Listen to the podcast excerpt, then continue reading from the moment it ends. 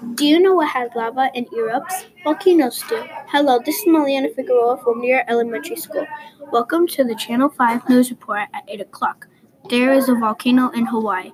It is going to erupt in 7 hours, 8 minutes, and 52 seconds. Get ready to get out of its path. The weather will be rainy and dark sky. You'll need to keep your children, pets, and yourself safe.